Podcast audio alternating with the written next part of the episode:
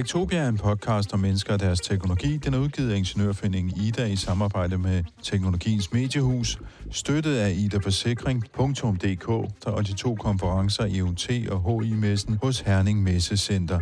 Mit navn er Henrik Føns, og det er mig, der bestemmer i Tektopia. Tektopia.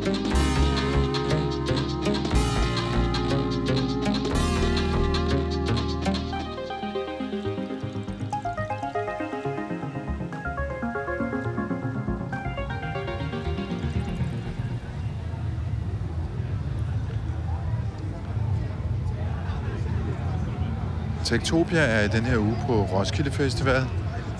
Vi besøger Science Pavilion, altså videnskabsteltet her på Roskilde Festivalen, som er åben søndag, mandag og tirsdag.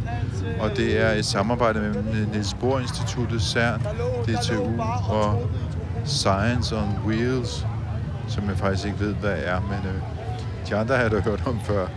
Der hænger en øh, banner her, If you can't explain it simply, you don't understand it well enough, Albert Einstein citat. Og det, det handler om, det er jo selvfølgelig at gøre festivalgængerne interesseret i naturvidenskaber, teknologi.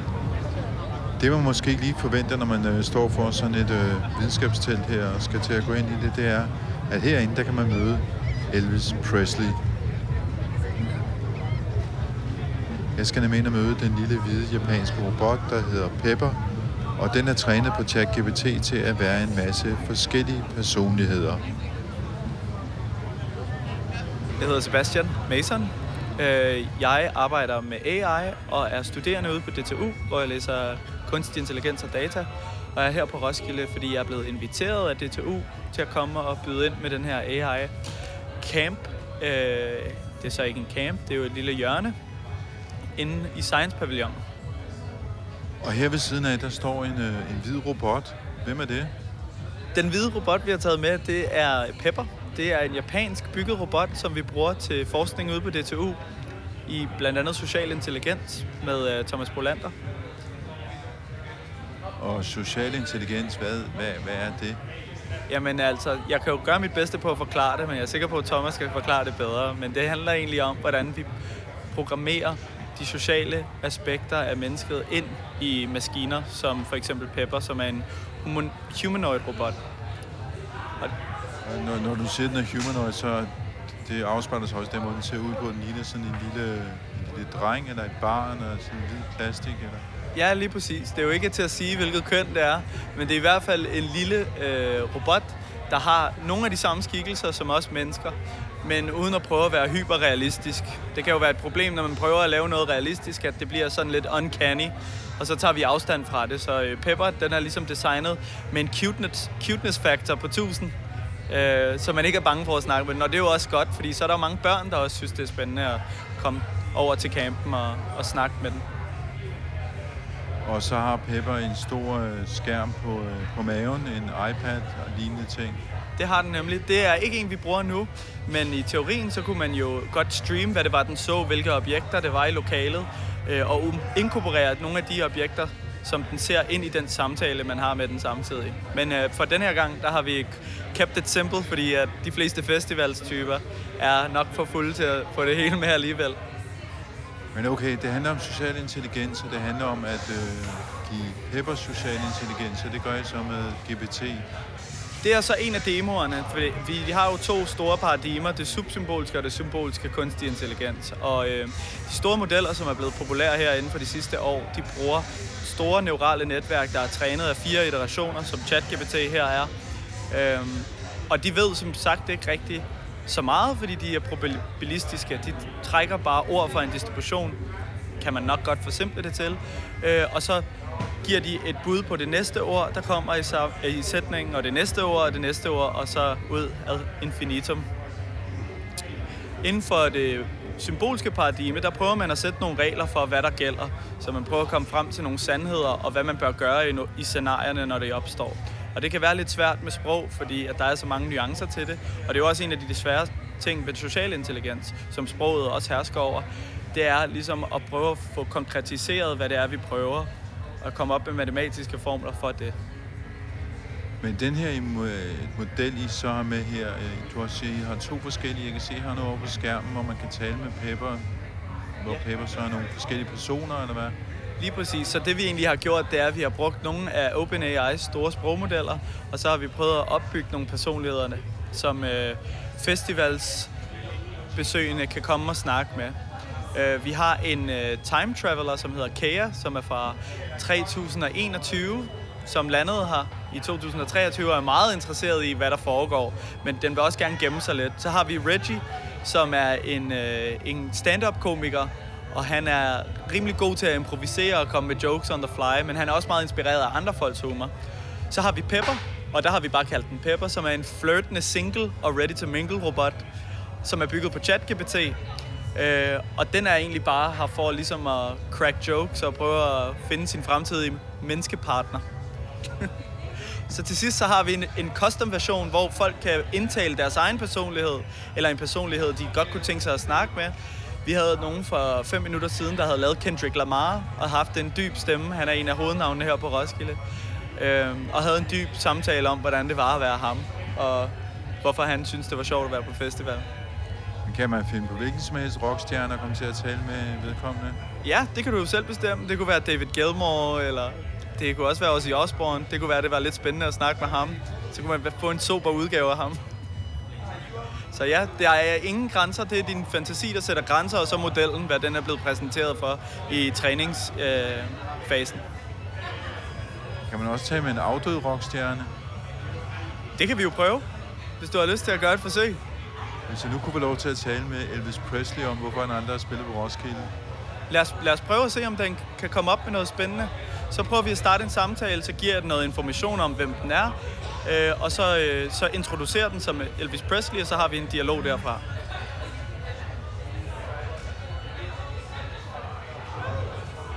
You are famous rock and roll star Elvis Presley. You have been revived in the year 2023 and you are currently at the Danish festival Roskilde Festival. Roskilde Festival.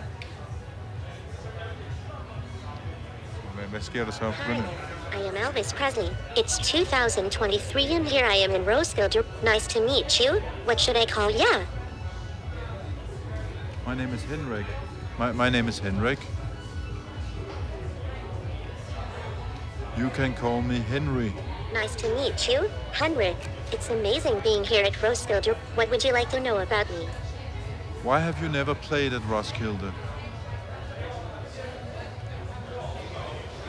I absolutely did play Roskilde way back in 1957, but now here I am again, rocking out after 70 years. Glad to be part of such an amazing festival. So you were here in 1957? Of course. This is a festi I remember playing in quite vividly. Crowd was amazing as always. Good times all around. How is this different than Las Vegas?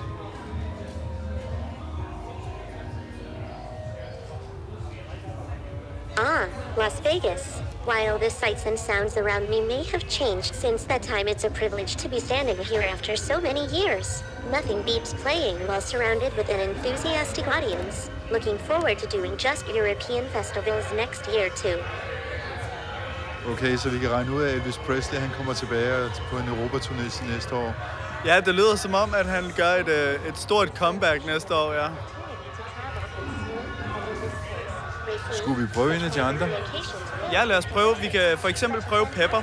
Det er den fløtende robot, og nok den, som de fleste af vores gæster har synes var sjov at snakke med.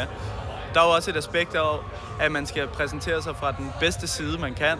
Øh, Og nogle gange så spørger Pepper også, om man vil med på date, eller hvad ens nummer er, eller hvad ens e-mail er, og listen er lang. Den stiller mange sjove spørgsmål, så lad os prøve at se, om vi kan gøre det. Ja, og lige den type ting må man jo ikke fortælle dem. vel? Hvad siger du? Siger, lige den type ting må man ikke fortælle dem. Det skal man nemlig helst ikke fortælle den.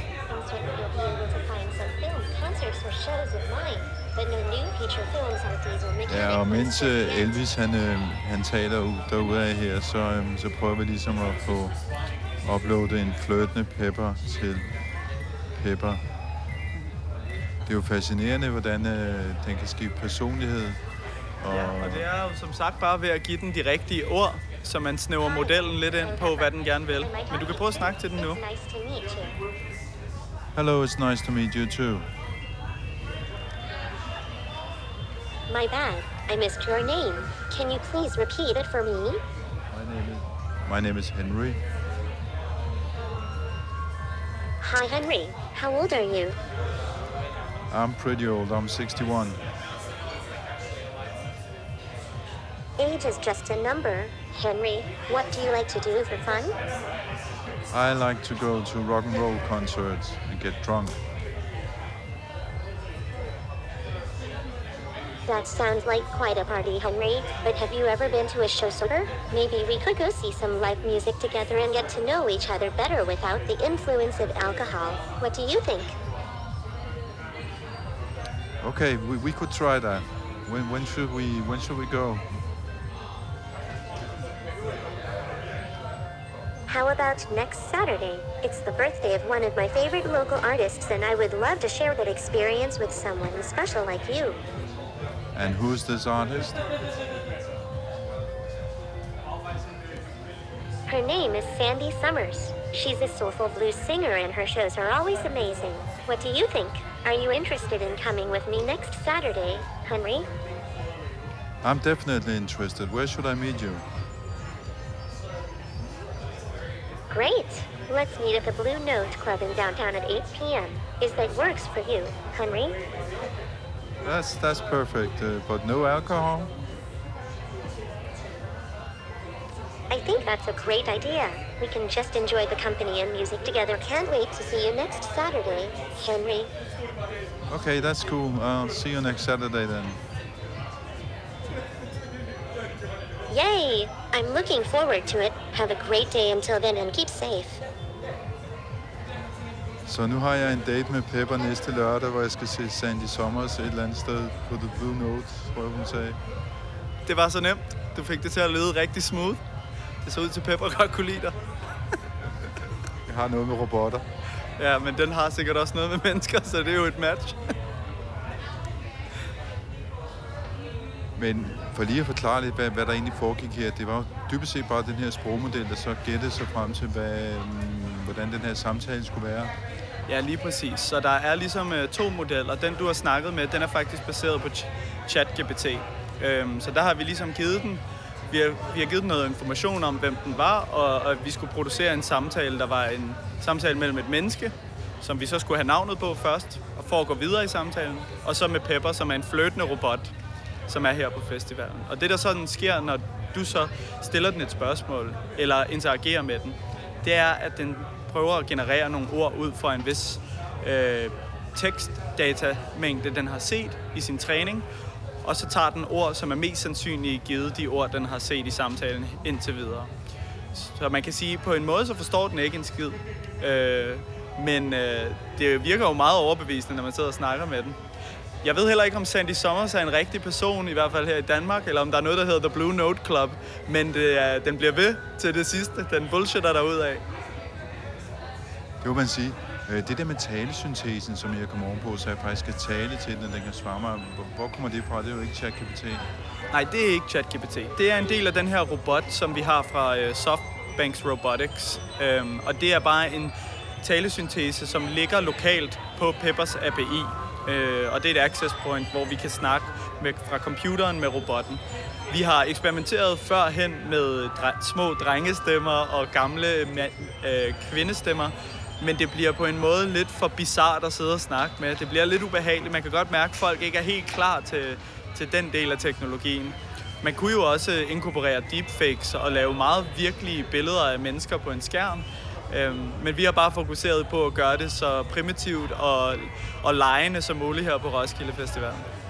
Øh, man skal gå til teknologierne med en skeptisk, en skeptisk vinkel. Fordi selvom det er så imponerende og så, øh, så livligt, så skal man jo huske, at det bare er en statistisk model, der trækker ord fra en, fra en, øh, en genererende maskine. Så den ved ikke, hvad den snakker om, og det er ret vigtigt, når man sidder og putter sine data ind i den på nettet. Øh, og kan man også tilføje, at meget af det data, man putter ind på ChatGPT's hjemmeside, det bliver jo brugt til at raffinere øh, den store algoritmiske maskine yderligere. Så det skal man have i mente. Så når der er al den her snak om, at vi skal være bekymrede for kunstig intelligens, hvad tænker du så? Jamen altså, det kommer jo an på, hvordan man tænker over det. Hvis man er bekymret for, at der kommer en generel kunstig intelligens, så, øh, så kan man jo vælge at tro på Elon Musk, eller man kan tro på Thomas Bolander, og der er to forskellige øh, holdninger der. Og det er jeg sikker på, at Thomas kan give dig et øh, yderligere indblik i. Nu tænker jeg, at du, øh, du er en del yngre end mig, så du kommer jo til at leve den tid, hvor, hvor de her sådan, teknologier bliver voldsomt udviklet, hvad jeg nok ikke gør. Hvad, hvad tror du, du kommer til at opleve sådan helt personligt, uden, uden at blande Thomas Bolander ind i det? Jamen, okay, så personligt så tror jeg, at det nok er lige så uundgåeligt som telefonabonnementer, at vi bliver nødt til på en eller anden måde, om det så bliver substitueret af staten, eller om det er noget, vi selv skal punge ud for, at vi har nogle abonnementer på nogle af de her store øh, kunstig intelligens øh, apparater eller teknologier. Jeg selv abonnerer på fi- øh, tre i øjeblikket. Øh, en til billeder, og så to til, øh, til tekst. Og jeg tror, at dem, der bruger kunstig intelligens, i stedet for at blive erstattet af dem, kommer til at nå længere end dem, der ikke bruger kunstig intelligens. Så i virkeligheden så kan man måske sammenligne det med Georg Kierløs og hans lille hjælper og hans tænkehat. Ja, det kan sagtens være. Altså, der er jo meget forskning. Modellerne er blevet så store, så der kommer kognitiv videnskab, der bliver påduttet, og psykologi, psykologiske studier. Øhm, og det er jo spændende at se. Der er jo nogen, der vil kalde det pseudoscience og bullshit, men øh, det er jo meget interessant at vide, hvad modellerne kan, og det er jo en af de store problemer ved, ved de her modeller, det er, at man ikke kan ekstrahere den viden, de har på en særlig effektiv og forståelig måde. De er så store, at det er simpelthen bare ikke muligt med de redskaber, vi har nu.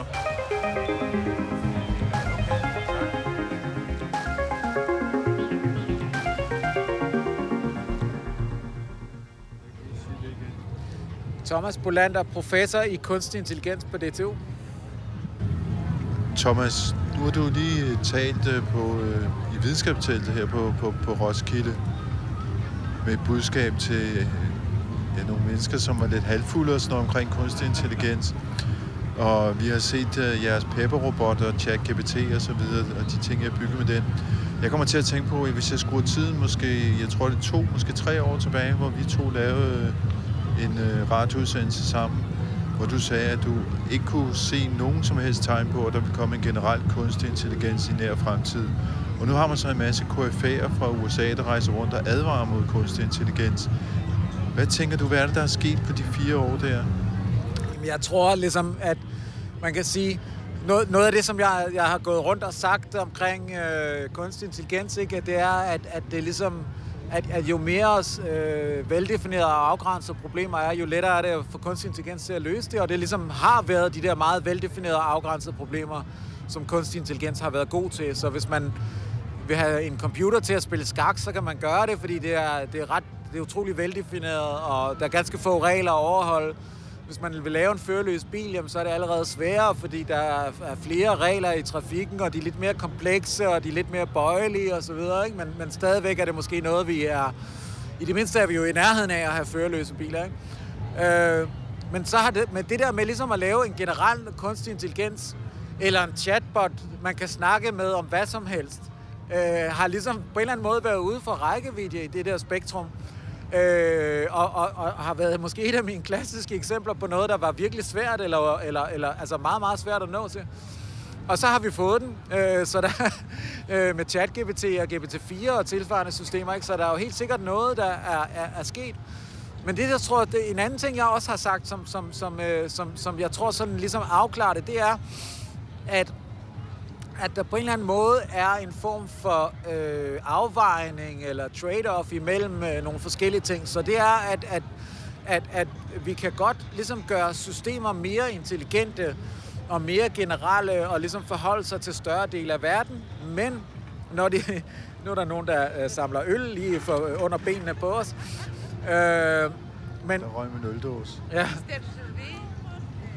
men, men, men så vi kan, vi kan godt gøre kunstig intelligens mere, øh, mere fleksibel, mere generelt, øh, men, men, det, men det koster ligesom i forhold til øh, kontrollerbarhed og forståelighed og gennemskuelighed og sådan noget. Ikke? Så, så i stedet for bare at sige, at vi kan kun løse lette problemer, så tror jeg, det er mere rigtigt øh, at sige, at jamen, altså, vi kan godt løse svære problemer eller lave kunstig intelligens mere generelt, men, men det betyder bare, at vi mister noget af kontrollen. Så hvis det handler om at øh, køre robotter rundt i en lagerhal, eller det handler om at øh, afgøre, hvilke borgere, der skal tilbydes hvilken øh, hjælp øh, som langtidsledige, og, eller om de skal sanktioneres, eller der er en lang række ligesom, situationer, hvor vi har behov for ligesom at vide, hvad der foregår, og vi har behov for noget gennemskuelighed og noget kontrol og sådan noget, der, der kan det være lidt svært at bruge den slags vildt voksende kunstig intelligens, som, som ChatGPT for eksempel er.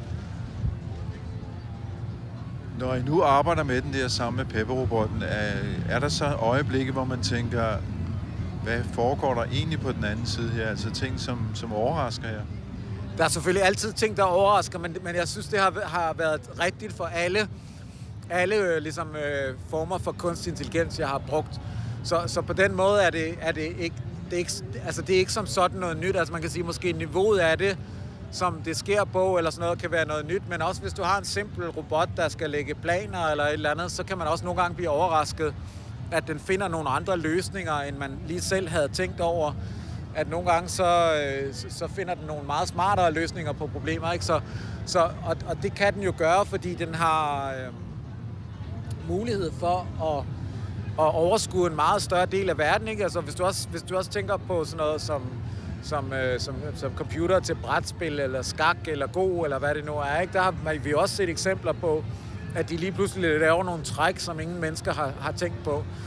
Og det er sådan set meget af det er jo sådan i, i kraft af nogle relativt klassiske øh, hvad hedder det, teknikker inden for kunstig intelligens. Så, så overraskelsesmomentet kan helt sikkert være der.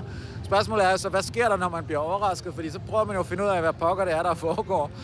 Øh, og, øh, og spørgsmålet er jo så, kan, kan man forstå, hvad det er, der, hvad der er, er, der foregår? Ikke? Og, og, og der tror jeg, at det, der sker med de her meget, meget store modeller, eller meget, meget komplicerede kunstig intelligenssystemer, det bliver jo, at det sådan set bliver sværere at, at forstå præcis, hvad det er, der foregår. Altså selvom vi måske selv har skrevet koden, og selvom vi kunne sætte os ned ligesom i hånden og prøve at finde ud af, hvad, hvad, enk, hvad et enkelt trin, som er foretaget af det her computerprogram, Øh, så, så i praksis kan det bare ikke lade sig gøre, fordi vi, det vil tage resten af vores levetid og, ligesom, og, og køre det igennem og finde ud af, hvad pokker der foregår. Ikke?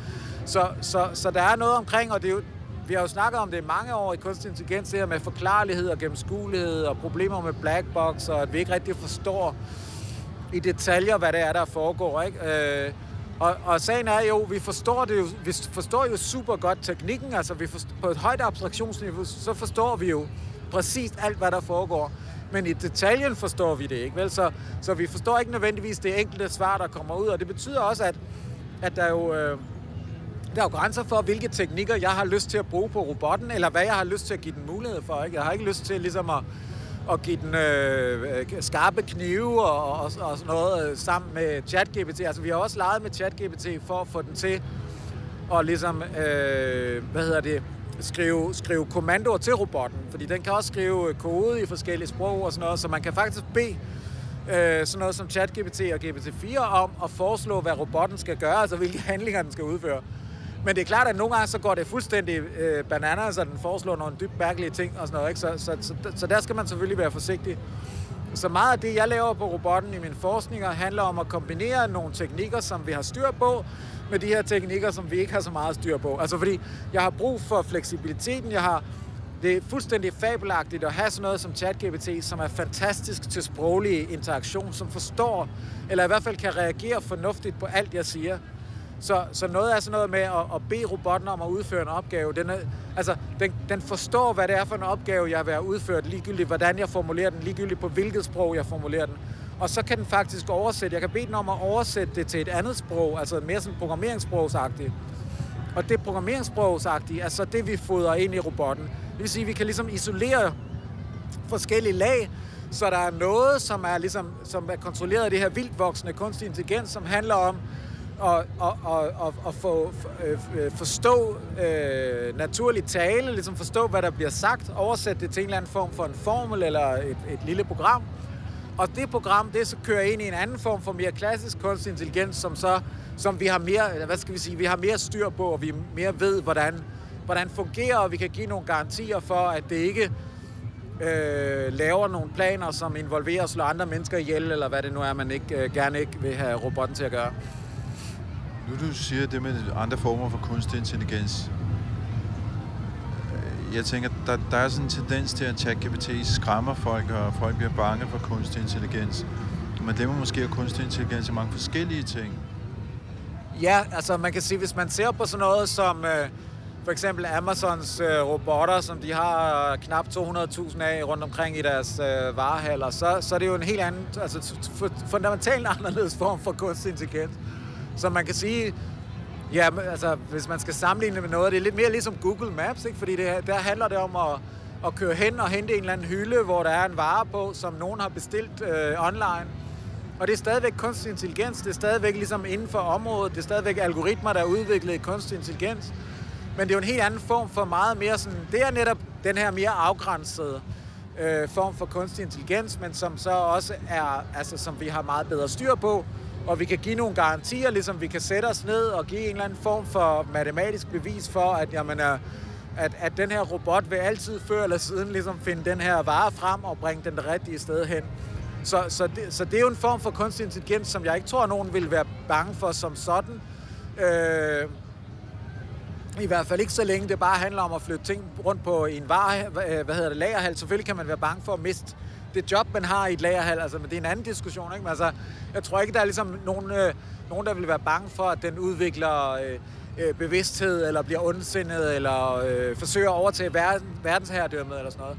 Men det er jo sådan noget helt andet, end, end når vi netop har sådan noget som ChatGPT, hvor, hvor man har den der fornemmelse af, og også faktisk kan have en fornemmelse af, at, at man har at gøre med noget, som måske endda har en bevidsthed, eller selvstændige tanker, eller selvstændige mål, som nok ikke er tilfældet, men, men altså, man, man kan sagtens få den oplevelse, når man kommunikerer med den.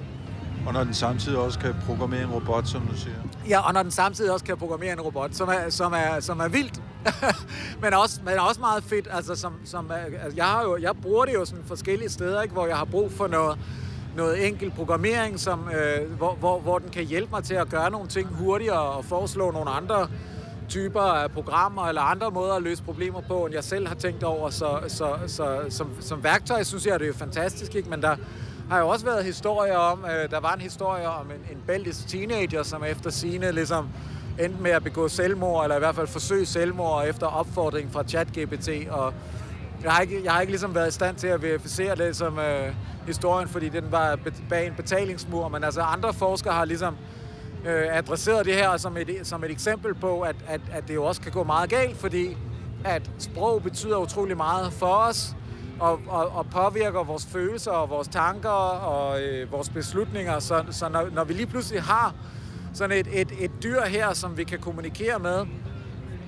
øh, og vi kan kommunikere med om hvad som helst, hvornår som helst, øh, så, kan, så hvis vi ikke forstår helt, hvad det er, vi har med at gøre, så kan vi måske også blive lidt, lidt for påvirket af det. Ikke? Så, så der er jo kæmpe stor forskel på, om jeg beder ChatGPT om at skrive et lille computerprogram, der kan printe nogle primtal ud, eller hvad det nu skulle være, ikke? eller om jeg begynder at spørge om mit følelsesliv, eller om det nu er en god idé at gøre det her, eller det her, eller hvordan skal jeg behandle min kæreste, eller hvad det nu er. Ikke? Så summa summarum, skal vi være, skal vi være skræmte, skal vi være forventningsfulde, hvad skal vi være? Jeg tror, vi skal være skræmte og forventningsfulde på samme tid, men altså på grund af, altså, af forskellige årsager, kan man sige. Ikke? Men, men jeg tror, det skal man jo være omkring al teknologi, og det, det har man jo skulle være i alt i historien. Altså, så hvad er det første, vi får? Det er sådan noget stenøkser eller køller eller et eller andet. Dem kan man bruge til at, at fange dyr, så man kan overleve. Man kan også bruge dem til at, at slå sine øh, fjender ihjel med. Ikke? Altså, så, så, så vi er jo vant til at ligesom navigere i noget, hvor teknologi både kan have, kan, kan have positive og negative øh, konsekvenser. Og det tror jeg er sådan fuldstændig øh, fundamentalt vigtigt her. Ikke? Altså, at, at her har vi et potentiale for at udvide række, øh, rækkevidden af, hvad vi kan som, som, som mennesker, og vi kan måske også endda få løst nogle problemer, vi svært har, har svært ved at løse selv. Altså ideelt set, fordi hvis, hvis, det er jo, hvis det er rigtigt, at vi er på vej mod generel intelligens i kunstig intelligens, så, så den der altså, hvad hedder det, kombinationen af generel intelligens og den ufattelige computerprogram, som, øh, som de her systemer har, så kan de jo måske også hjælpe os med at løse klimakrisen eller, eller andre store kriser, som vi måtte have, og komme med nye forslag til måder at løse problemer på. Ikke? Så der er jo et kæmpe potentiale i det. Eller få bedre sundhed, eller bedre diagnostisering osv. Så der er jo kæmpe potentiale i det. Men det er klart, at, at, at som med anden teknologi, så er der den der slagside, og man kan bruge det til onde formål, man kan bruge det til at, at blive mere forvirret. Altså, der er også meget snak om, at, at, at det kan lede til øh, en, en masse mere fake news, altså øh, i, i former af, af folk, der bruger de her teknologier til at skabe nyhedshistorier, som er falske. Men ikke engang nødvendigvis det, fordi der var en historie her for ikke så lang tid siden om Bild, som ville... Øh, altså det tyske, den tyske avis Bild, som vil fyre en masse mennesker, og så vil de bruge kunstig intelligens i stedet for. Og så, øh, og, og hvordan præcis, det er lidt uklart, ikke? Men, men, men folk begynder selvfølgelig straks at tænke, at nu, skal, nu skal alle artiklerne skrives af kunstig intelligens. Og fint nok, men hvis de gør det, så, så, så kan de begynde at opfinde alt muligt, som ikke er sandt, og så har vi måske nogle fake news, og så er der måske nogle danske medier, som læser billedet, og så begynder de at rapportere for nogle ting, som har stået i et andet medie, som de tænkte, at det må jo være sandt, fordi det står i avisen.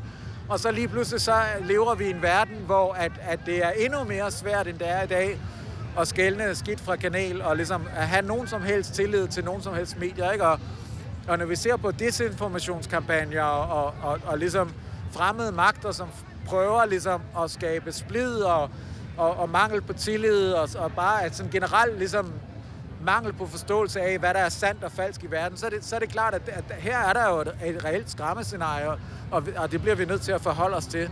Så, så, så jeg synes ikke sådan, jeg har ikke sådan en lugt lortet tilgang til det, fordi det, det, det, det, der, der er så mange positive ting ind, ikke? Men, men, men, men begræns lortet så af, af tilgang. Ikke? Altså, der, der, der skal helt sikkert være noget, noget kontrol og noget regulering, og vi skal ligesom tænke os godt om.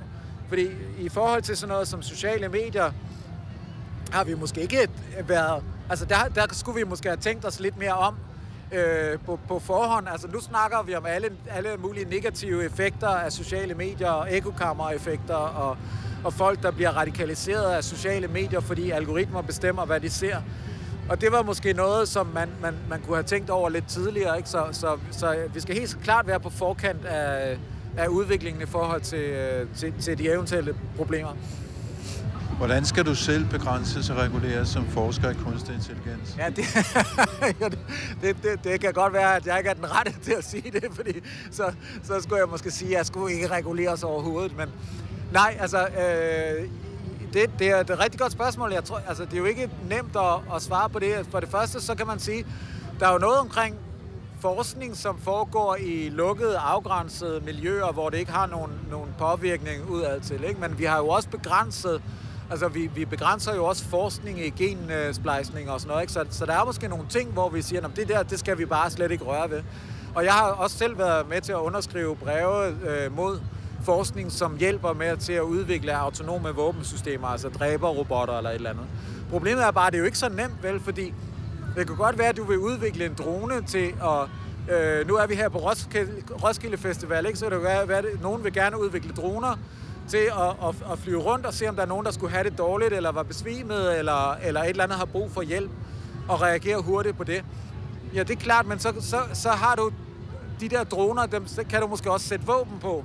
Og så lige pludselig tager du noget, som, som øh, handler om at, at forbedre verden, og, og som bliver til noget, der handler om at forværre verden, eller i hvert fald øh, få, få, få, få onde mennesker til at, at, at blive mere succesfulde med deres, øh, deres onde gerninger. Så det er exceptionelt kompliceret.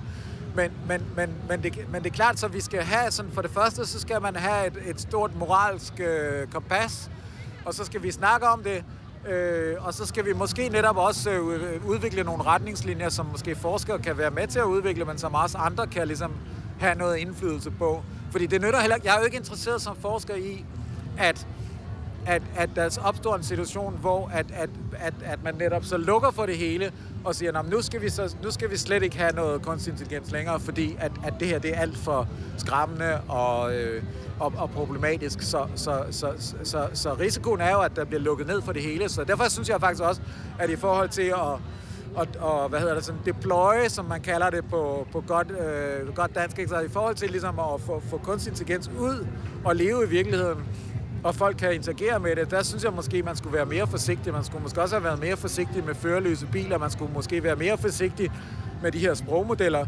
fordi øh, hvis der så opstår øh, problematiske situationer, folk der dør eller begår selvmord, eller hvad der nu sker, øh, så, så kan det jo ligesom skabe sådan en eller anden form for backlash, hvor, hvor folk tænker, at altså, vi skal slet ikke have kunstig intelligens. Det skal bare, det skal bare stoppe her. Ikke? Øh, og så overser man måske nogle af alle de fede ting, som for eksempel i Danmark, hvor at kunstig intelligens hjælper med at detektere øh, hjerteanfald ved opkald til alarmcentralen og andre ting, hvor, hvor, det, hvor det virkelig gør en positiv forskel. En sidste ting her på Roskilde. Jeg ved, du spiller klaver, du spiller selv musik. Og man er begyndt at bruge kunstig intelligens til at lave musik. Hvornår øh, sådan en fremtidsforudsigelse der? Hvornår får vi det? Øh, jamen, altså det, det første album, som er skrevet af kunstig intelligens, det blev jo udgivet i, jeg tror, 2016 eller sådan et eller andet, ikke, som hedder Hello World. Øh, jeg tror bare ikke, det er sådan et blevet et kæmpe hit dog. så, så, så det helt store spørgsmål er, om, der, om vi nogensinde får sådan en top 50 hit, som er skrevet udelukkende af kunstig intelligens. Altså, og og jeg, jeg vil jo sådan stille mig lidt tvivlende over for det, men, men nu, nu har jeg jo fundet ud af, at jeg, har- jeg er før blevet, blevet, blevet modbevist, ikke? Som, som alle, alle ordentlige øh, øh, forskere i kunstig intelligens er jo blevet modbevist øh, før eller siden af, af deres forudsigelser, så man skal jo bare lade være med at prøve at forudsige noget som helst. Men, men jeg tror ligesom, det, det der er jo problemet i det er, at, at, at, at det, er jo, det er mennesker, der har en eller anden fornemmelse af æstetik og budskab, og hvor vi vil hen med tingene, og hvad kunst er og sådan noget. Ikke? Så, så, så jeg tror, det kan blive svært, men det, er, men det er super interessant, fordi hvis det sker, så er det klart, at så er vi igen, så har vi igen øh, gennembrudt lydmuren på et eller andet punkt inden for kunstig intelligens. Og så er der mange kunstnere, der, der begynder at tænke sådan, okay, hvad, hvad, hvad så nu? Ikke? Fordi der, der, der var en eller anden, jeg tror en ny Marvel-film eller sådan noget, hvor deres opening credits er lavet af kunstig intelligens, og der er nogle af de der øh, grafiske designer og animatorer og sådan noget, som er, som er flippet lidt ud over det her og, og, og, og vil strække, fordi ligesom, øh, hvad, skal der, hvad skal der nu blive af vores job, hvis det ligesom er fremtiden? Og, men de mener så heller ikke, det er ordentlig kvalitet, vel? Så, så, så spørgsmålet er ligesom, hvornår får vi kunst, som er så godt, at vi som mennesker synes, okay, det her det er en Nobelpris, eller en Grammy, eller en Oscar øh, værdig. Øh, og, og, og det eneste, jeg kan sige for så ikke at lave en alt for skråsikker forudsigelse, det er, at det, er ikke, det er på ingen måde klart, om vi overhovedet nogensinde vil nå dertil. Så jeg udelukker ikke, at det kan ske, men det er ikke klart. Vi kan ikke bare kigge på, hvor vi er nået nu, og så sige, at det fortsætter, det fortsætter, det fortsætter. Og de her sprogmodeller som ChatGPT, de bliver bare bedre og bedre, og til sidst så er, de, så er de klogere end os. Det er på ingen måde åbenlyst, fordi de har nogle begrænsninger i den måde, de tænker på. Så det er ikke nødvendigvis sikkert, det sker, men jeg vil ikke udelukke, at det kan ske. jeg kan der en helgardering. Det kalder man en helgardering, ja. så, er jeg, så er jeg på den sikre side. Men tak til dig, Thomas Molander. Selv tak.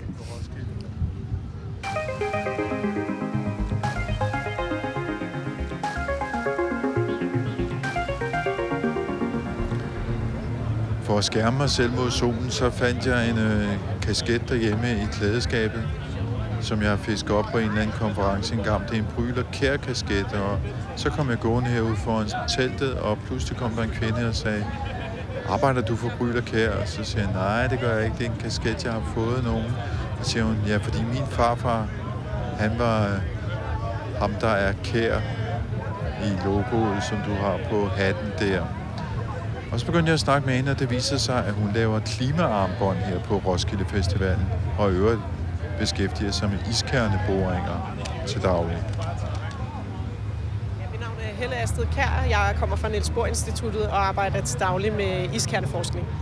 Og hvad laver du her på Roskilde Festivalen i Særnteltet? Her på Roskilde Festival i Science Pavilion-teltet, der laver vi øh, klimaarmbånd, øh, så folk kan få øh, klimaet for de sidste 40.000 år på deres håndled, så de ikke er i tvivl om, hvor vi er henne i dag. Hvad er et klimaarmbånd? Jeg kan se, du, du har sådan en... Altså, jeg vil nok sige snor, men øh, det er det jo ikke. Så øh, det her klimaarmbånd, der har du nogle øh, forskellige farver. Du har en meget mørkeblå farve, der repræsenterer det allerkoldeste klima.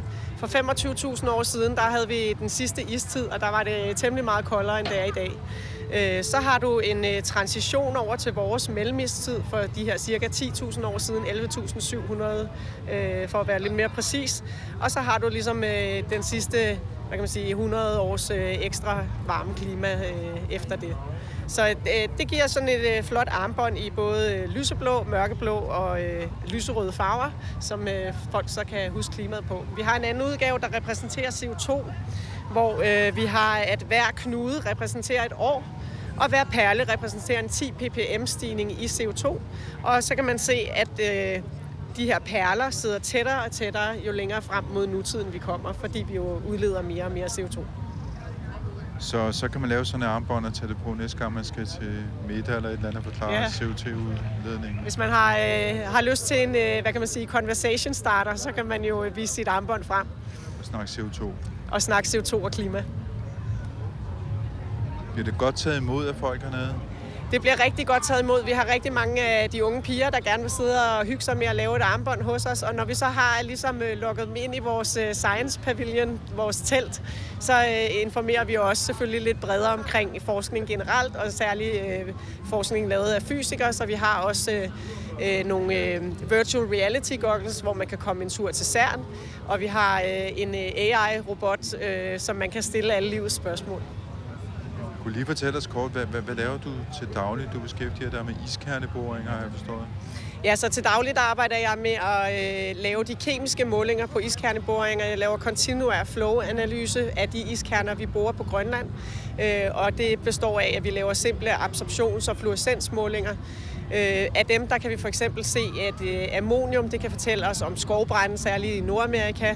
Vi kan se øh, tidligere vulkanudbrud, hvis vi måler sulfat i iskernerne. Tak. Velbekomme, og god festival. Tak lige måde. Du har lyttet til Tektopia, der var på Roskilde Festival, og tale om kunstig intelligens, og også lige et lille smut omkring øh, klimaarmbånd. Tektopia holder sommerferie nu. Vi er tilbage igen i midten af august, men du kan som altid tjekke vores arkiv og alle de ældre episoder. Dem finder du på tektopia.dk.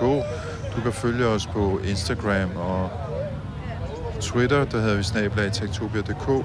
Du kan skrive til mig på henriksnablag.tektopia.dk med gode forslag og andre ting, men jeg svarer altså ikke før i august. Du kan deltage i øh, teknologidiskussionen i vores Facebook-gruppe, der er åben hele sommeren. Den hedder Tektopia Backstage. Øh, Og så kan du også abonnere på vores øh, nyhedsbrev. Det kommer nok også til at ligge lidt stille i sommerperioden, men øh, det bedste du kan gøre, det er at tjekke ind på tektopia.dk og tjekke nogle af de tidligere episoder. Ikke mindst den øh, serie, vi lige har kørt om kvantecomputere. Tilbage er der bare at sige, øh, have en rigtig god sommer og på genhør øh, på den anden side. Tektopia bliver produceret af mig. Jeg hedder Henrik Føns, og jeg får hjælp af Mikkel Berggren Nielsen. På genhør.